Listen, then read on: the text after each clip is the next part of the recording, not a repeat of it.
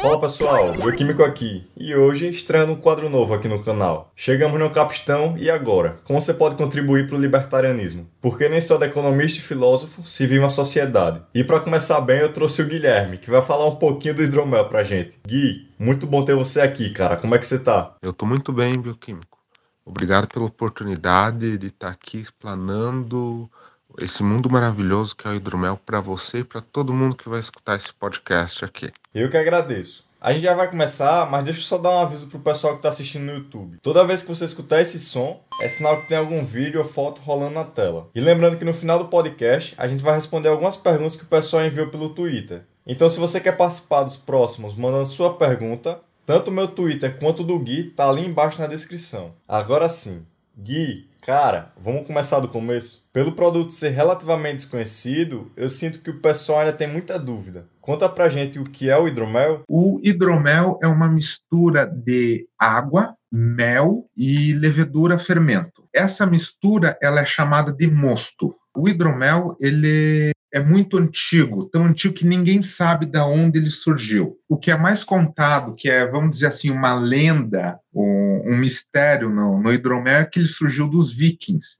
Mas ele é tão antigo que isso provavelmente não é verdade mas essa história dos vikings é a que ajuda mais na, na divulgação, é. é. muito mais interessante do que falar que foram os sumérios. É mais comercial, né? Era, era até isso que eu ia perguntar, a história do, do hidromel. A mais famosa seria essa dos vikings aí, né? Mas tem outra que você me contou em off, qual seria? A que é mais provável é que, como tudo nessa vida, foi um acidente. A história desse acidente que falam é que Uh, muito antigamente, antes de Cristo, uh, séculos antes da civilização humana, não tinham muita opção do que comer ou beber. Então, o que, que elas tinham acesso ali? Água, carne e frutas para dar aquele saborzinho diferente, aquele açucarado.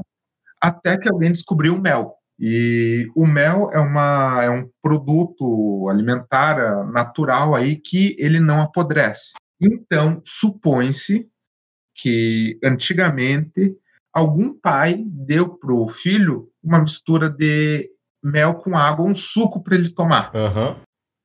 E esse suco ficou parado num canto lá, até que começou a fermentação, sozinha, espontânea, isso acontece. E quando um tempo depois, quando o pai foi limpar a bagunça da casa, vamos dizer assim, encontrou aquilo, sentiu um cheiro legal e foi provar. E gostou do que provou. e daí foi, né? E daí foi.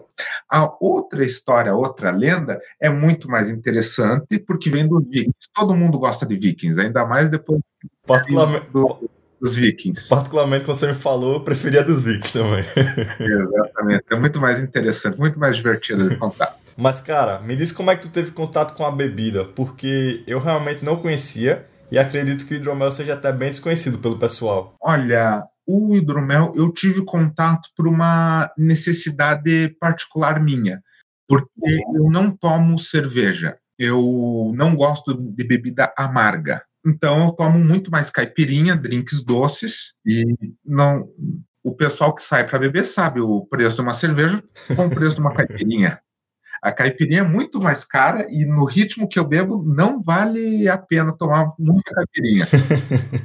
um pesadelo financeiramente, né? Exatamente. Né? Então eu caí no hidromel por uma necessidade de poupar o meu bolso. Tô entendendo. Então a, a necessidade, entre aspas, falou mais alto um pouquinho, né? Exatamente. A gente conversou também um pouquinho antes sobre a tua primeira produção. Eu achei bem interessante. Conta um pouquinho pro pessoal para eles terem uma noção. Ok, sem problema. A primeira fabricação que eu fiz do hidromel foi algo bem caseiro.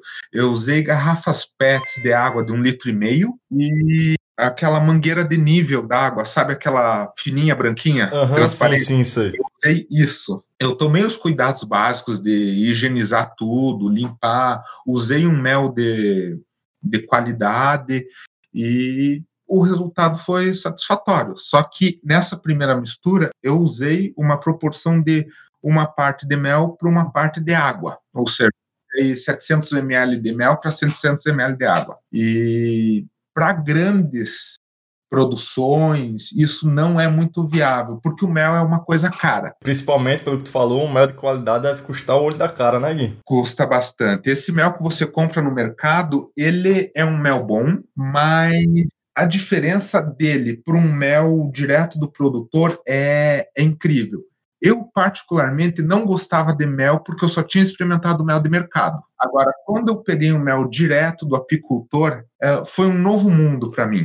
O sabor do mel, ele é desse do apicultor, ele é muito diferente do sabor do mel do desse comprado em mercado. Eu não sei o que, que eles fazem, se é algum aditivo químico para evitar contaminação, ou se é o tempo que ele fica embalado lá, ou a mel. Então já fica até uma dica aí, né? A gente não sabe a procedência que vem do mel do supermercado. Não, exatamente. Eu, depois que tive acesso a um apicultor, sempre que eu vou produzir hidromel, eu pego direto com ele, inclusive para consumo próprio, eu, a minha esposa, o meu sogro, que eles também gostam de mel aqui, a gente sempre pega com direto do apicultor. É até uma coisa que a gente vai focar um pouco mais lá na frente, mas já de cara tem diferença você produzir um hidromel com o mel do mercado ou o mel do apicultor, né? Isso, isso. Ainda mais que quando eu pego o mel direto do apicultor, eu pego o mel apenas de uma, um tipo de abelha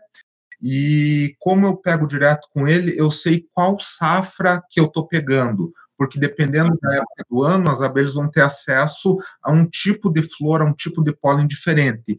E isso dá uh, uma cor e um sabor diferente para cada mel. Sim, sim, tanto de safra quanto a espécie da abelha, né? Vai fazer diferença. Isso. Eu uso mais o mel de jataí, que é aquela abelha mirinha, abelha sem ferrão. Esse tipo de mel, ele tem uma concentração de água naturalmente misturada no mel maior do que as outras as outra, os outros tipos de abelhas. Mas a, a, esse seria uma preferência tua ou seria assim o, o, ideal, entre aspas? Não, é uma preferência minha. É só uma preferência minha. Porque, como eu falei, é, a, esse apicultor que eu sempre pego, ele tem várias, vários tipos de abelhas, várias espécies de abelhas.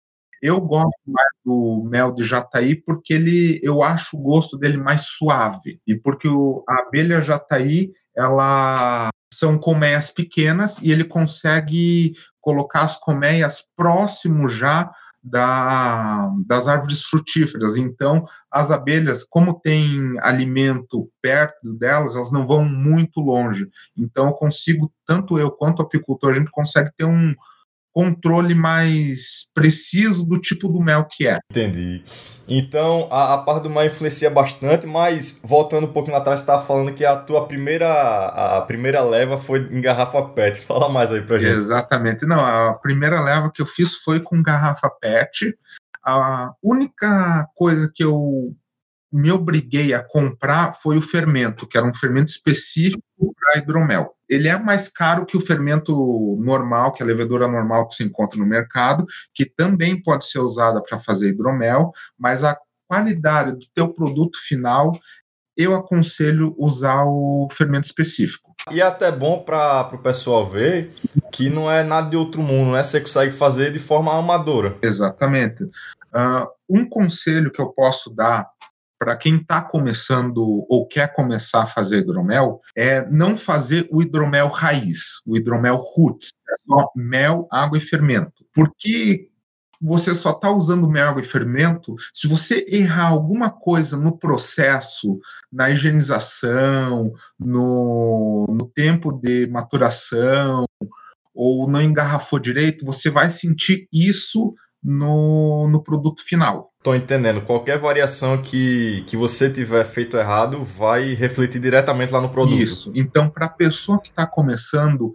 eu aconselho começar com os hidroméis mais doces, que é com aquela adição de, de frutas depois da, depois da fermentação. O processo de fabricação do hidromel ele é separado em algumas fases. A fermentação primária, e a fermentação secundária. A fermentação primária, você vai fermentar todo o açúcar da sua mistura ou até o teor alcoólico da sua mistura ser forte o suficiente onde ele vai matar a levedura que está fazendo essa fermentação. Essa é a fermentação uhum. primária.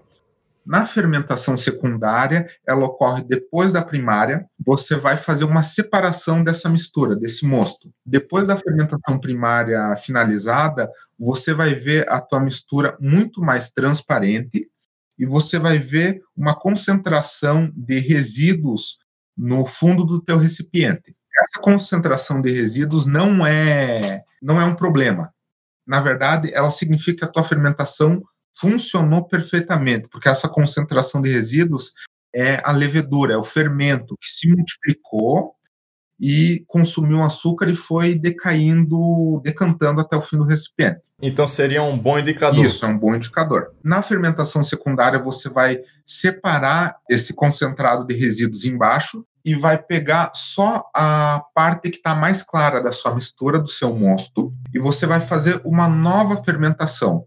Como que você vai fazer isso? Você vai pegar uh, o que você quer acrescentar no seu hidromel final e vai colocar nessa mistura de novo. Apenas isso. Digamos que você quer fazer o sangue de vikings. É um hidromel muito famoso, tanto pelo nome quanto pelo sabor, e ele é feito com o acréscimo de frutas vermelhas na fermentação secundária. Por isso vem o nome dele, porque essas frutas vermelhas vão manchar o teu hidromel, vão deixar ele vermelho como sangue e vão deixar o, o sabor dele puxando mais para essas frutas vermelhas. O teor alcoólico dele ainda vai ser alto, se você fez a fermentação total do açúcar, senão ele vai ficar com um hidromel mais suave, ficar com um teor de açúcar um pouco mais elevado.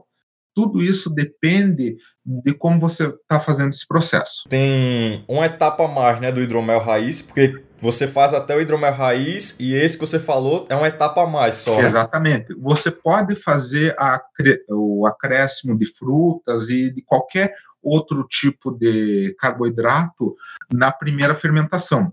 Só que o pessoal não faz muito isso porque você vai perder muito o gosto da, do, do que você está acrescentando ali. Porque é a fermentação mais robusta. Você, a levedura ali ela vai ter muito açúcar e ela vai consumir quase todo aquele açúcar uh, do, do teu mosto. Então você não vai ter muito gosto da fruta que você acrescentou ali. Por isso que o pessoal, todos os hidromeleiros, é assim que a gente meio que se denomina, os produtores de hidromel, quando vão fazer o melomel, eles fazem um acréscimo na fermentação secundária. Entendi, entendi. Então, o... fica aí a dica, né, para quem está começando até agora. A, a fermentação dessas frutas, do, do que você for pôr depois, é na, na secundária. Isso. Entendi. O, o Gui, e hoje você fabrica tanto o hidromel raiz quanto esse outro, né? Exatamente. Hoje em dia eu faço o hidromel clássico, o hidromel raiz, quanto faço o melomel, que é o hidromel com acréscimo de frutas. E se eu quiser, você ainda faz customizado, né? Dependendo do cliente, se ele precisar de algum sabor específico, você também faz? Exatamente, eu faço customizado. Digamos que você quer provar um sangue de viking. Eu faço uhum. um hidromel sangue de viking para você. Ah, você quer experimentar um hidromel com canela? Eu faço hidromel raiz com canela. Você quer que eu coloque canela no sangue de viking? Eu faço tudo aqui é negociável. Uhum. O único momento onde eu vou negar um pedido é ou se o que estão me pedindo não é viável, que é uma mistura muito louca, é muito que eu não sei como vai terminar, daí eu não eu prefiro não me arriscar e arriscar o, o cliente perder a, o dinheiro por algo que ele quis experimentar, mas não sabia se ia dar certo, e quando alguém me faz um pedido que eu não tenho como atender, que nem, eh, vamos dizer assim, que alguém quer um 500 garrafas de um litro de hidromel. Eu não tenho como, como atender esse pedido. Eu atendo pedidos pequenos. Entendi. Isso eu acho até importante para tua credibilidade, né, como, como produtor. Eu não produzir algo que eu não consiga garantir o produto final. E eu também não vou me comprometer a produzir algo que eu não tenho como entregar. E lembrando que o contato do Gui, para você tirar suas dúvidas e encomendar seu hidromel, tá aqui embaixo na descrição. Agora, ô Gui, a gente falou da primeira vez que tu produziu hidromel lá, Uhum. mas como é que tu classificaria que tá a tua produção hoje? Médio, avançado, básico? Olha, eu classifico minha produção hoje ah, com o cuidado que eu tenho ah, como de médio para avançado, com volume de produção de pequeno para médio, porque eu ainda não consegui me profissionalizar o suficiente para começar a fazer uma produção em larga escala. Então, eu prefiro me manter numa produção baixa, mas garantindo o- a qualidade do meu produto, do que começar a vender produtos inferiores. Aham, então uma boa qualidade, mas com uma baixa produção em termos de velocidade de fabricação. Exatamente. A produção não está no nível que eu gostaria, tanto em volume quanto em equipamento, porque o equipamento o que eu gostaria de ter, ele é um pouco caro. Então é aquele negócio que a gente falou. Você pode começar amador, que foi o seu início lá com a garrafa PET, como pode tornar uma empresa, só que logicamente para isso você vai investindo cada vez mais. Exatamente. A minha ideia, a minha intenção é futuramente eu abrir uma empresa e disponibilizar o hidromel para a população, porque é algo que eu, eu gostei, eu gosto do hidromel, eu faço para consumo próprio, para consumo do, dos meus amigos, da minha família, e eu gostaria que as outras pessoas também tivessem acesso a isso. Isso é bom que, pelo que eu observo, não tem muita oferta e tu tá saindo como pioneiro. Apesar do produto ainda ser meio desconhecido, mas a demanda tá aumentando cada vez mais. Isso, isso. Depois que eu entrei no mundo do hidromel aqui, eu fui conhecendo ah, alguns produtores locais, eu fui conhecendo alguns produtores grandes. Mas algo que eu vi é, eu só conheci eles quando eu já conhecia o hidromel. Eu não tinha visto uma propaganda na internet, eu não vi a citação do hidromel no, na novela, no jornal, não vi um outdoor de hidromel. Então, depois que eu entrei nesse mundo, eu conheci que tem alguns produtores locais, mas é algo muito restrito. Sim, sim, seria algo mais de nicho, né? Isso, é algo mais de nicho. Outra coisa que eu acho bacana de falar é que, beleza, a gente falou da tua primeira produção lá, mas conta um pouquinho como foi a evolução dos equipamentos até tu chegar onde tá hoje. Claro. Uh, bom, no começo, que nem eu falei, eu fiz com garrafa PET, algo bem, bem básico, bem improvisado, porque eu não sabia se aquilo ia dar certo, não sabia se eu queria investir dinheiro naquilo. Eu procurei na internet, tem vários vídeos no YouTube, tem vários tutoriais de como você fazer um hidromel dessa maneira, com garrafas PETs, bem improvisado. Então, a porta de entrada que eu encontrei foi muito didático. Eu não tive dificuldade para encontrar esse conhecimento na internet. Depois disso, eu comecei a pesquisar fornecedores de hidromel, uh, os produtos que eu precisava para ir melhorando a minha, minha produção. Aham, uhum, o mel lá que você falou, né? Isso, isso. Felizmente eu tenho aqui na minha cidade um fornecedor de equipamentos aqui, então eu consegui comprar algumas coisas não específicas para o hidromel, mas que eu poderia estar utilizando. A primeira coisa que eu comprei foi o airlock. O que, que é o airlock? Ele é uma peça de plástico bem, bem simples e bem barata também, que pode ser reutilizada, que ele tem o formato de um sifão. Normalmente ele tem o formato de um sifão. Ele pode apresentar outros formatos, mas sempre cumprindo a mesma função, que é permitir a saída do gás da fermentação, da mistura, e não permitir a entrada de gases externos na sua mistura. Uhum, ele impede partículas indesejadas, né? Isso. Para quem está com dificuldade de imaginar, a, esse airlock é praticamente o bico de pastel em formato de cisne, quando ele foi refutar a teoria da biogênese, que é a teoria que a vida surge de objetos inanimados. Outra coisa que eu comprei foi um balde de fermentação, que nada mais é do que um balde de 30 litros com uma torneira na parte inferior para você para facilitar a limpeza e a remoção do, do hidromel ou da bebida fermentada ali. Ele seria parecido com botijão de água, né? Um pouquinho. Isso, isso é muito parecido com um botijão de água. Por que eu comprei esses dois equipamentos? porque eles facilitam muito a minha vida como produtor de hidromel.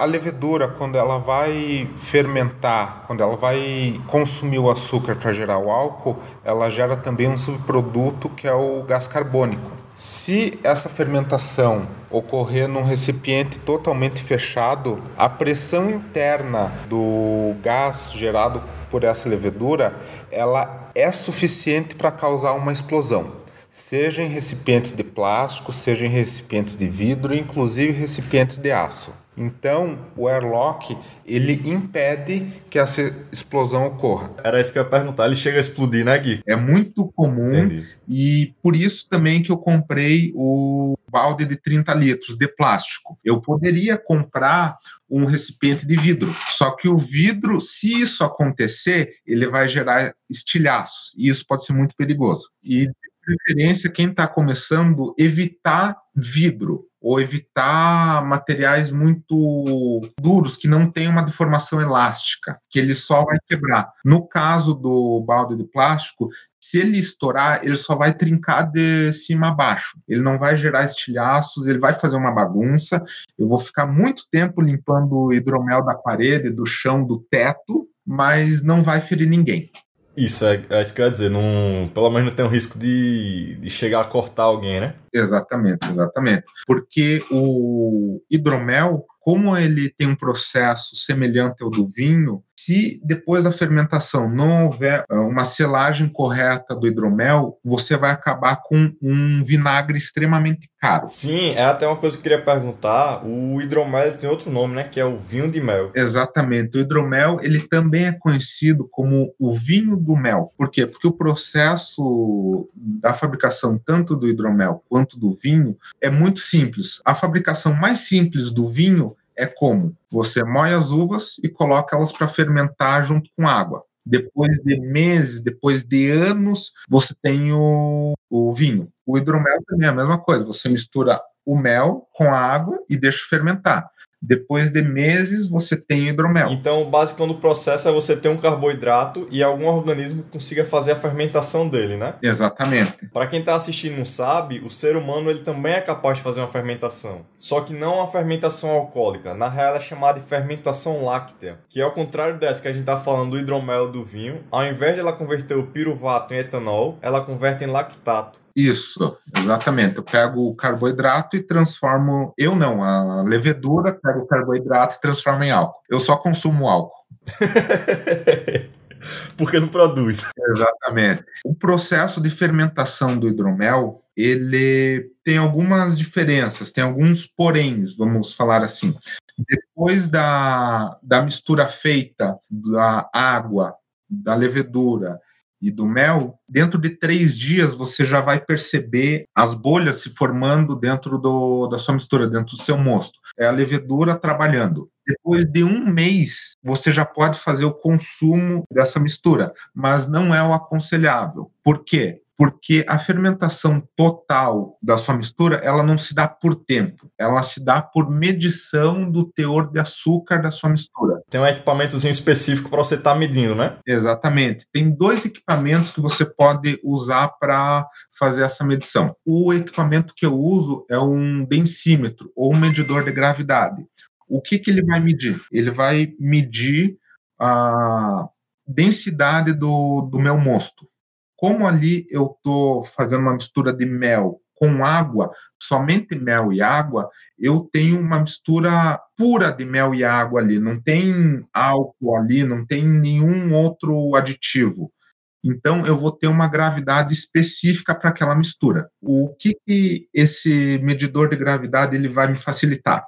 Ele vai me dizer qual que é o teor de açúcar que eu tenho nessa mistura e com essa informação eu consigo já fazer o cálculo para da fermentação da levedura para me dizer qual que é o teor máximo de álcool que eu posso ter no meu mosto, no meu hidromel final, no meu produto final. Só que tem um porém desse densímetro. Eu tenho que sempre fazer a correção dele pela temperatura, porque a temperatura ele vai influenciar na densidade da, da mistura. Então, esse é um porém. Eu prefiro usar o densímetro porque eu já estou acostumado, mas existe um outro equipamento que faz essa mesma uh, medição da glicose da mistura sem precisar fazer essa, essa correção pela temperatura. Outro equipamento que pode ser utilizado para medir a, o teor de açúcar na mistura é o refratômetro. No densímetro, eu vou pegar o meu equipamento e vou mergulhar ele na mistura. Pela gravidade, ele vai me dar o teor de açúcar,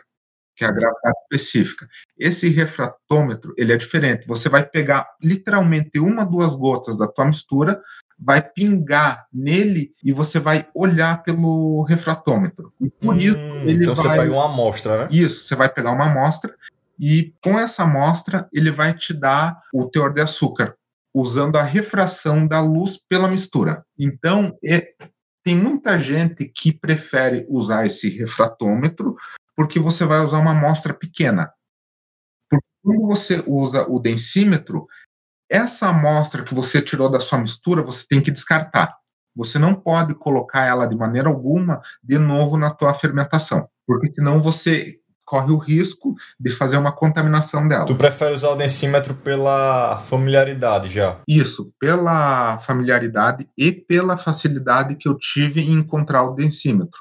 O densímetro, ele foi muito mais fácil de eu encontrar ele porque é um equipamento simples. É só uma ampola com peso em chumbo nela e uma graduação. Agora, o refratômetro, ele é um equipamento um pouco mais caro e um pouco mais delicado. Cada um deles tem seu pró e seu contra. Se eu estou fazendo uma mistura muito grande, se eu estou fazendo, digamos, 100, 200 litros de hidromel, ficar gastando 200 ml a cada dois dias ou uma vez por dia para medir a densidade específica da minha mistura não é nada. Agora, se eu estou produzindo uma quantidade pequena, de, vamos dizer, um litro, daí eu não consigo usar o densímetro, porque eu usando o densímetro eu tenho que descartar aquela amostra. Isso, já vai grande parte da, da produção, né? Isso, exatamente. Uh, eu aconselho quem está iniciando usar o densímetro ou nem usar densímetro ou refratômetro, porque se você está começando, você está experimentando. Então, você não tem necessidade de gastar, vamos dizer assim, 100 reais num refratômetro, que você nem sabe se vai usar uma segunda vez. Entendi. Mas, mesmo sem esses equipamentos, a gente teria uma noção de pelo menos quanto tempo, mais ou menos, duraria a produção do hidromel para ele ficar bom? Olha, uh, eu aconselho um mês no mínimo um mês de fermentação primária ou uhum. até o momento que você vê que não está saindo mais bolhas da sua mistura e também não está saindo um cheiro ruim da sua mistura. Porque quando a levedura ela vai estar tá se reproduzindo, consumindo carboidrato e gerando gás carbônico, ela vai gerar também um cheiro ruim na sua mistura. Então, ela parou de fazer essa, de soltar esse cheiro ruim, parou de sair gases da sua mistura, ok. Então, aí eu aconselho já uh, a você poder consumir uh, o hidromel. Então, deu mais ou menos ali um mês, você fica de olho, fica atento que já está quase na hora de tirar, né? Você fica olhando os sinais. Isso, isso. Pode ser que demore uma, duas semanas. Isso depende muito da qualidade do, da levedura que você está usando. Existem leveduras específicas para fermentação alcoólica rápida, que em uma semana você já está com o seu hidromel 100% pronto, mas isso é algo muito específico. Você falando de levedura, me lembrou um assunto que a gente tocou antes, que é que o próprio mel tem na cera as próprias bactérias fermentadoras, né? Isso, isso, mas não é a cera, é o própolis que tem junto do favo do mel das abelhas. Esse própolis, ele tem um o que o pessoal chama de levedura selvagem. E nada mais é do que a levedura que você encontra na natureza, só que dessa específica para o mel.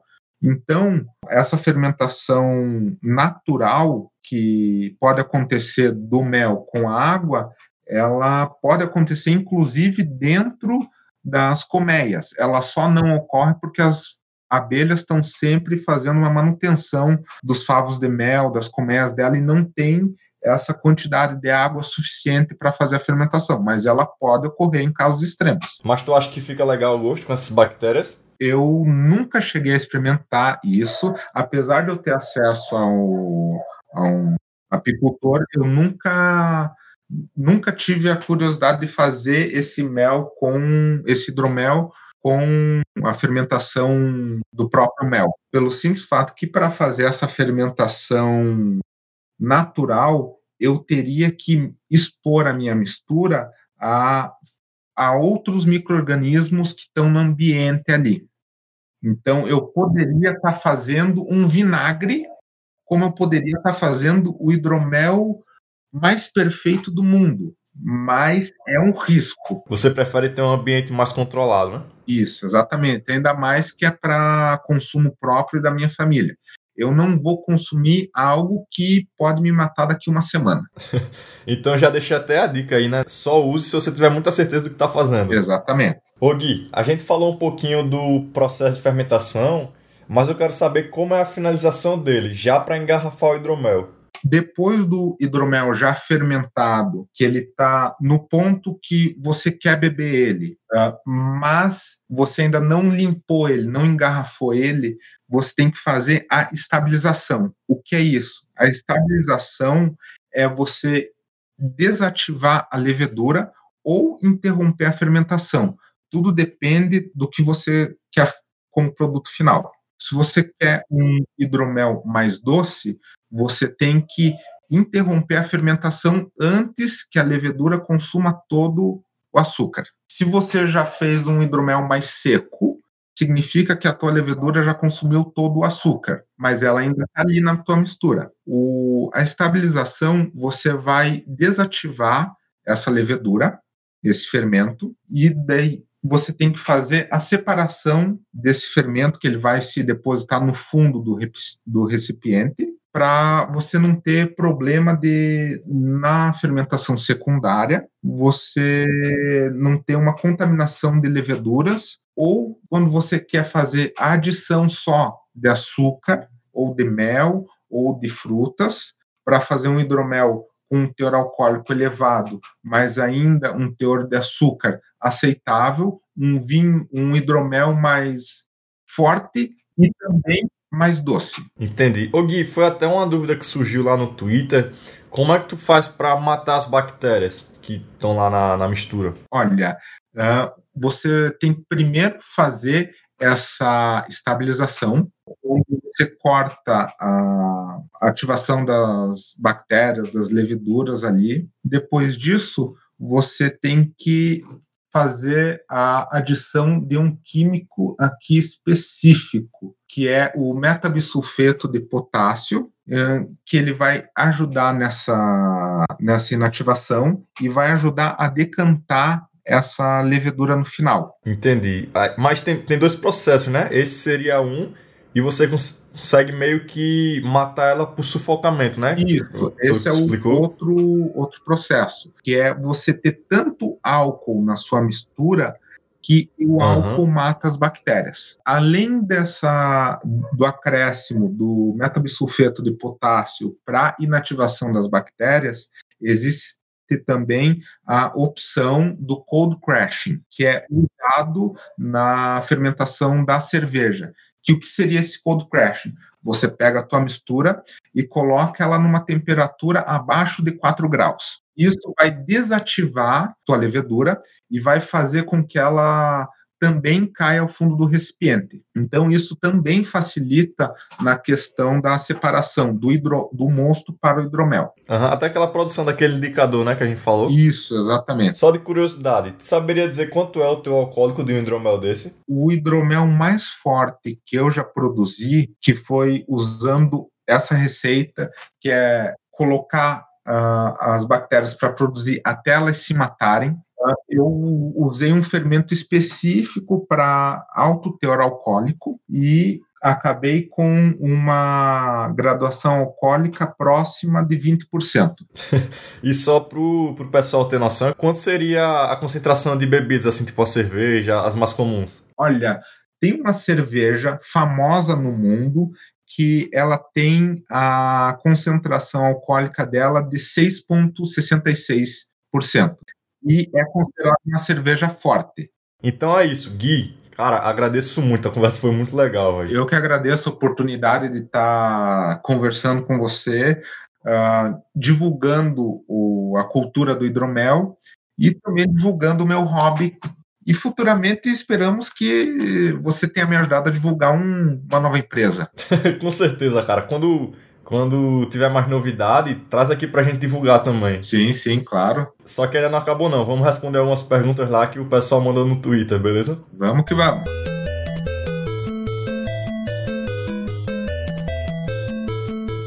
O Zora que pergunta: dá para colocar gás no hidromel? Gosto de bebidas gaseificadas.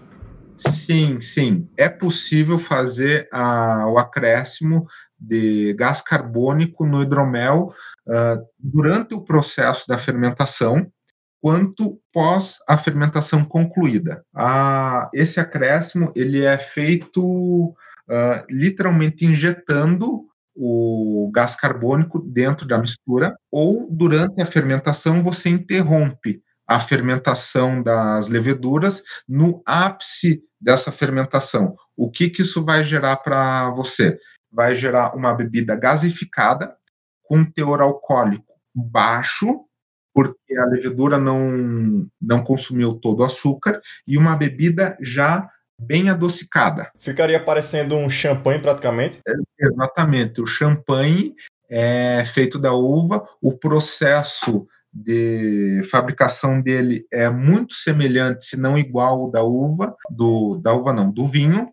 A única diferença é o gás carbônico que está na mistura, que esse também pode ser feito como no hidromel, pós a fermentação concluída ou durante a fermentação. Perfeito. Então está respondido. Dá sim para deixar o hidromel gaseificado. Eu dei uma adaptada nessa aqui, mas no geral, Graça Cenoura Strong pergunta: Tem alguma diferença entre o mid e o mel? Ouvi dizer que um tem o teor alcoólico maior que o outro. Não, o mid é o hidromel, uh, só que ele é conhecido como mid lá fora. No Brasil, pela língua latina, ele é conhecido como hidromel, mas os dois é o mesmo produto. É só a diferença de nome mesmo de, da língua inglesa para a língua portuguesa. Mais uma respondida, só realmente questão da tradução. Vamos para a próxima. Essa aqui a gente vai por partes porque o Gabriel fez três perguntas em uma. A primeira é: Estou fazendo hidromel pela primeira vez e já está fermentando há dois meses. Como sei se já posso beber? Qual tipo de fermento de levedura o Gabriel usou?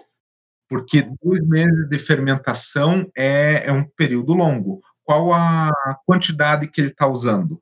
Ele está fazendo em pequenas quantidades, não era para demorar tanto tempo. É possível que ele não tenha feito a higienização do, dos equipamentos corretamente e alguma bactéria se misturou com o mosto dele. Enquanto a levedura está pegando carboidrato e transformando em álcool, tem alguma outra bactéria que pode estar tá pegando esse álcool e transformando em ácido. Ou seja, o Gabriel pode estar tá fazendo um vinagre.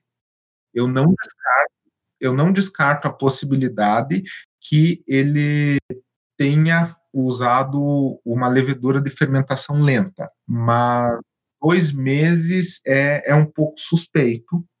Se ele quiser entrar em contato comigo direto pelo, pelo Twitter, uh, eu posso conversar com ele e a gente vai tirando as dúvidas ali. Pronto, perfeito. O Gabriel, entre em contato com o guia aí. Twitter tá lá embaixo, como eu falei. E, mas tu recomendaria assim, a, sem, nenhum, sem nenhum dado dele, refazer então o hidromel? Primeiro ele tem que cheirar o hidromel dele. Literalmente cheirar. Abrir a tampa ali e ver qual o cheiro. Se ele tiver cheiro de vinagre, é porque ele está fazendo vinagre. Se ele tiver uh, o cheiro de mel, significa que a fermentação dele é uma fermentação lenta, que por algum motivo uh, ele pegou uma levedura de fermentação lenta ou por algum motivo externo que eu desconheço, talvez o ambiente ali, a temperatura ambiente, uh, a fermentação ela foi mais lenta. Então, a primeiro ponto seria abrir e ver qual cheiro que está tendo ali. Se ele tiver com um cheiro ruim, significa que ele ainda está no processo de fermentação, mas está próximo do final. Se ele tiver com um cheiro adocicado de mel, significa que ele está no começo.